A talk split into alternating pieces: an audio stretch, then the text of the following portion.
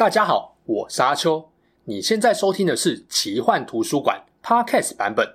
如果你想要观看有搭配精美图片与文字的影片，欢迎到 YouTube 上搜寻奇幻图书馆。诚挚邀请你订阅我们的频道哦。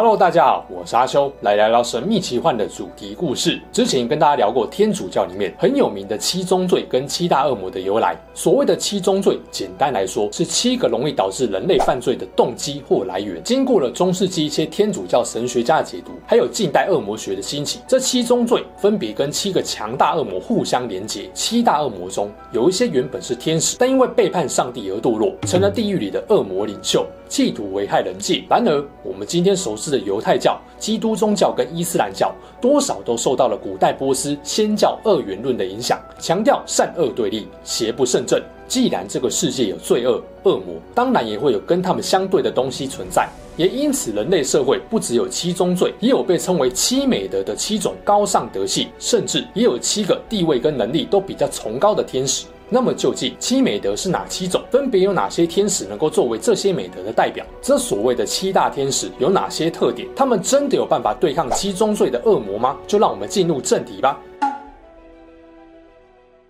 首先讲一下七美德的由来。七美德是一种相对于七宗罪的概念，是宗教信仰里面用来稳定民心、维护社会秩序、让大家敬爱神的一些道德准则。和七宗罪一样，七美德的概念在圣经中也没有太多的说明。主要也是根据神职人员的解读而延伸出来的概念。人类社会因为不是那么单纯，人性往往有许多自私的欲望，很容易会让我们做出宗教或政治社会不希望我们做的罪行。所以需要明确列出七宗罪，让大家有个比较明确、能够省思与检讨的二元依据。接着再把七宗罪跟恶魔做连结，有效告诉世人，做了这些，你就跟恶魔的距离更靠近了一些。反过来说，七美德好像就能够让我们更远离恶魔跟地狱了。如果说七宗罪被大家公认从严重到轻微的版本是傲慢、嫉妒、愤怒、怠惰、贪婪、暴食跟色欲，相对的七美德就是指谦卑、宽容、忍耐、勤勉、慷慨、节制跟贞洁。不过，人要怎么获得七美德呢？是只要你想着当个贞洁的人，控制自己不色色，就能够远离色欲之罪了吗？就宗教角度来看，当然没有这么简单。要是这么简单就能让自己不做坏事，你就不会看到中世纪一堆信徒抢着去教堂找神职人员忏悔了。基督教新约圣经的加拉太书有一段话是：圣灵所结的果子，就是仁爱、喜乐、和平、忍耐、恩慈、良善、信实、温柔、节制。也就是说，基督教认为美德不是个人行为的果效，而是圣灵在人的心里做工所结出来的果子。意思就是，美德的前提是信仰，只要对上帝的信仰够虔诚，美德就会像果实。自然而然地慢慢结出来。不过你在网络上会看到很多种七美德的版本，甚至比七宗罪的版本更混乱。为什么？很简单，美德这种东西嫌少不嫌多，而每一种美德都有它重要的地方。随便列几个七美德以外的高尚品德给大家听：忠义、希望、勇气、正义、纯爱、慈爱、仁慈。友情、诚意、知识等等，你觉得这些美德不重要吗？也很重要，对吧？原本那些七美德，难道每一个都重要到不能被替换吗？也不至于吧。但毕竟七宗罪太有名，所以这些最终的相对面就成了最有名、最被大家熟知的美德了。天使的英文是 angel，白话来说就是天上的神之使者。在东西方许多宗教里面都有天使的存在。如同七宗罪对应七大恶魔，按理来说，七美德各自有相对应的天使也很合理。而且这些天使还不是普通天使，是属于地位比较高的大天使，不然怎么作为美德的代表，甚至与恶魔相抗衡呢？但我必须说，我在网络上搜寻了很多中英文的资料，发现一个残酷的事实，那就是根本没有明确答案。七宗罪与七大恶魔虽然有一些不同的讲法，但理论上还蛮明确的。主要就是来自于十六世纪德国神学家彼得·宾斯菲尔德的分类版本。基督宗教里确实有知名的七大天使，概念较早应该是来自于新约圣经的启示录。据说他们分别代表一周七个不同日子。而根据希伯来圣经的第一卷书创世纪中，在神身旁的七位天使，由于以礼拜日到礼拜六的七日完成了天地的创造，所以七大天使。通常又被认为是创造天使，也是七大行星的天使。但其实呢，这些经典并没有说明七大天使分别代表哪些美德。中世纪跟近代神学家也没有提出一个定版。哎，先别急着皱眉头，这当然不代表我们就无法介绍七大天使啦。换个角度想，七美德没有固定对应的天使，也代表天使某种程度上是善与美德的集合体，所以就不太可能一个天使只有一种美德。当然，也可能出现 A 天使既能代表 A 美德，也能代表 B 美德的状况。而即使是七大天使，不同的基督宗教教派看法也各有差异，像是以诺书正教会、科普特正教会、圣公会的版本都不同。尽管如此，还是可以发现有某几位天使的名字屡次出现。例如说，有四位大家就耳熟能详，名字很常出现在奇幻故事里，分别是米迦勒、加百列、拉斐尔跟乌列尔。他们也是站在上帝宝座前的四大天使，以及摩门教大力士经里提到的四位终结了魔鬼恶行的复仇天使。碍于篇幅的关系，不太可能所有版本的七大天使都介绍一遍。这集我会以启示文学中影响基督宗教深远的以诺书里面提到七大天使为介绍重点。在以诺一书第二十章的二到八节，就记载了七位大天使的职能，以下分别介绍给大家。当然，因为七大天使的资料比较混乱，也混杂了被宗教流派承认或不承认的说法，建议大家当成是传说故事来听听就好。首先，第一位要介绍的是米迦勒，他跟第二位要介绍的加百列是最被大家熟知的天使长。早期的希伯来圣经其实天使并没有名字，后来犹太教的天使学记录了七位大天使，只有米迦勒跟加百列的名字正式被提到，他们的名字也出现在最早的圣经正典中，可以说被犹太教、天主教跟基督教都认可，地位相当崇高。米迦勒是天主所指定的伊甸园守护者，也是圣经里面提到唯一具有天使长头衔的天使。据说。路西法带头反抗上帝的天使之战爆发时，米迦勒就是最积极捍卫神之名义与权力的天使领袖。虽然圣经里面提到名叫米迦勒的天使次数并不多，但每次提到他的时候，米迦勒都有积极的行动。比方说，但以理书记录他作为以色列民的守护天使出现，并跟邪恶的天使斗争。犹大书记录了他跟撒旦就摩西的尸体有过争论。启示录则记录了米迦勒率领天使大军对战邪恶的龙跟他的使者，最终击败黑暗势力。希伯来圣经里，他被描述成光明王子，带领了上帝大军对抗由巴力率领的黑暗势力。以诺一书第二十章里叙述了七大天使之一的米迦勒，负责让最优秀人类用智慧去控制地上的混乱。诸如此类的事迹都可以看出来，米迦勒在天使中的地位相当崇高，是上帝身边最强大有力的使者领袖。第二位是加百列，他是一位负责传达上帝讯息的炽天使。这个名字有上帝已经显示了他的神力，或将上帝之秘密启示的人的意思，被认为是上帝的左手。因为圣经里的记载，加百列多半向女性显现神迹，所以艺术绘画作品中的加百列常常被画成女性形象。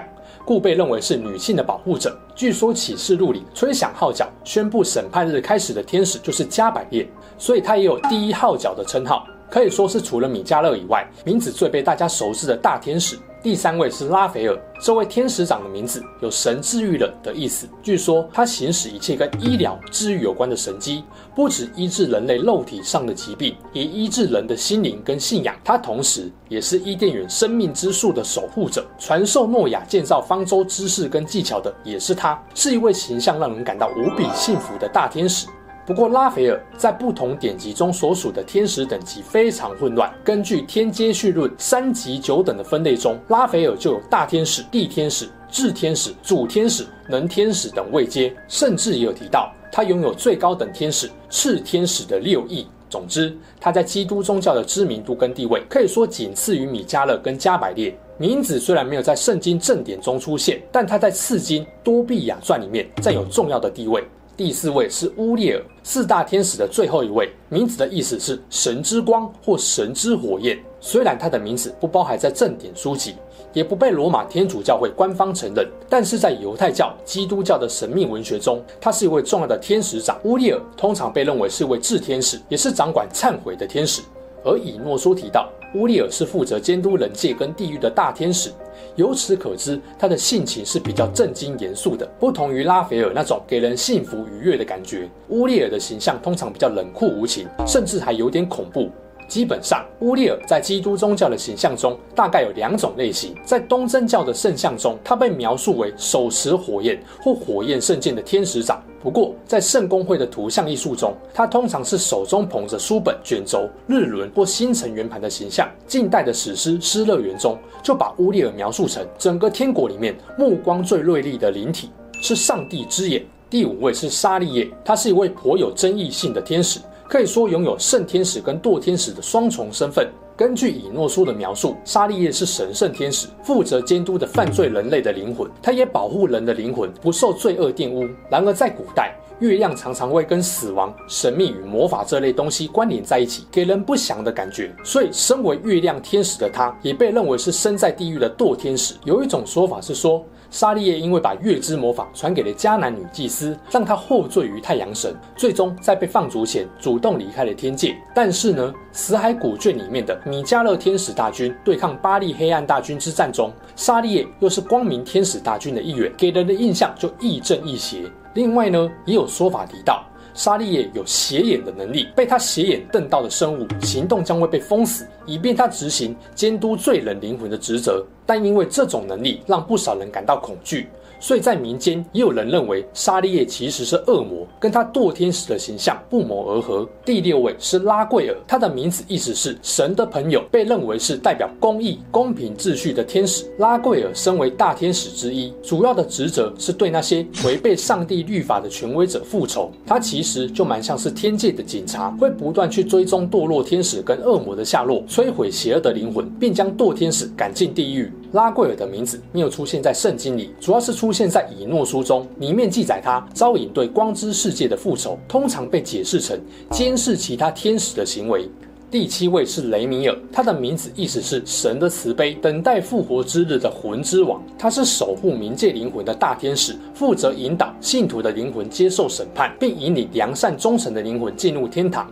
据说上帝也给了他复活生物的能力，他也能够操控雷霆。不过，关于第七位大天使，也有不少书经典籍认为是约菲尔，他的名字意思是神之美。约菲尔在圣公会的图像艺术中，通常以手持烈焰圣剑的天使长形象出现。他很有智慧，能够启发人的思绪与艺术灵感，甚至在史诗《失乐园》中还提到约菲尔拥有炽天使中最迅捷的羽翼。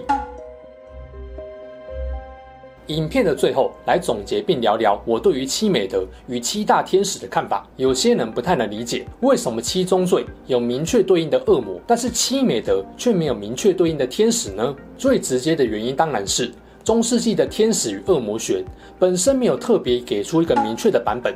但除了这个原因，我想另一个关键原因在于意义不大。人类会惧怕不幸与邪恶，而为世界带来不幸与邪恶的恶魔，本身就有一种警惕的作用。把恶魔跟七宗罪连结的一个用意，就在于让人类因为惧怕恶魔而避免让七宗罪在心中滋长。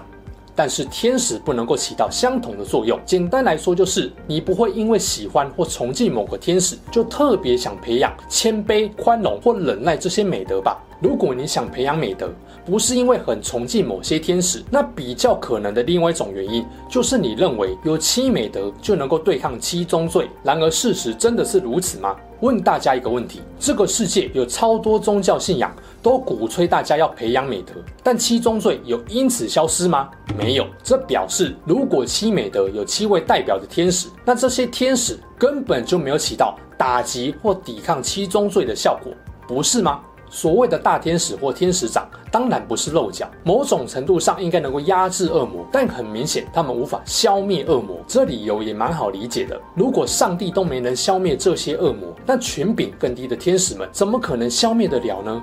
当然，这也不是就要你放弃美德。我们做人不要这么极端，美德对于生活上的帮助还是蛮大的。更重要的是，就基督宗教的角度来说，拥有美德的前提是你有虔诚的信仰。而当你坚定信仰神，就能够获得神的赐福，甚至在死后上天堂。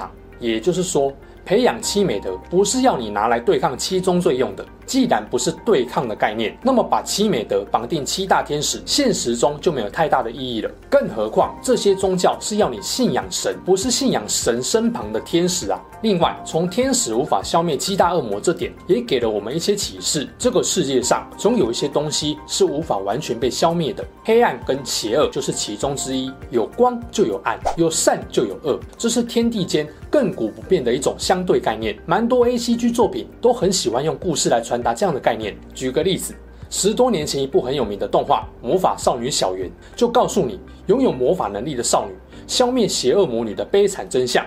我前阵子玩了二零二一年的游戏《终结者莉莉》，也有相同的概念。当我们想要消灭黑暗与邪恶时，这些负能量往往不会真正消失，而是以另外一种形式被隐藏或储存起来了。等累积到一定程度，就会幻化成另外一个让人棘手的邪恶。所以，这是要我们对黑暗睁一只眼闭一只眼喽。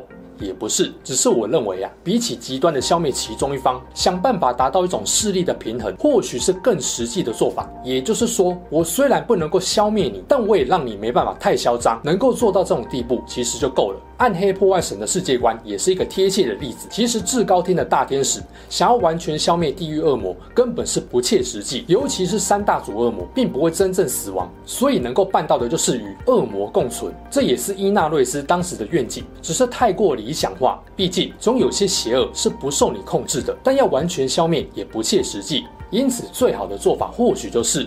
大天使永远囚禁三大族恶魔，允许他们存在这个宇宙中，他们肯定还是有办法影响世界，但至少无法想干嘛就干嘛，把邪恶的危害降到最低。总之呢，既然大天使没有办法击败恶魔，那这些天使有没有严格对应到七美德，好像也就不那么重要了。因此，一些奇幻作品中，你会发现作者关于美德跟天使有自己对应的版本，不像七大罪，因为有比较明确的版本，所以你不太会看到傲慢之罪的路西法变成贪婪或暴食之罪代表这样。但如同我在七宗罪影片的结论，我也认为七美德的概念可以随着时代社会的变化而有不同的选择跟定义。那你心中认为最重要的美德又是哪些呢？欢迎留言分享你的想法哦。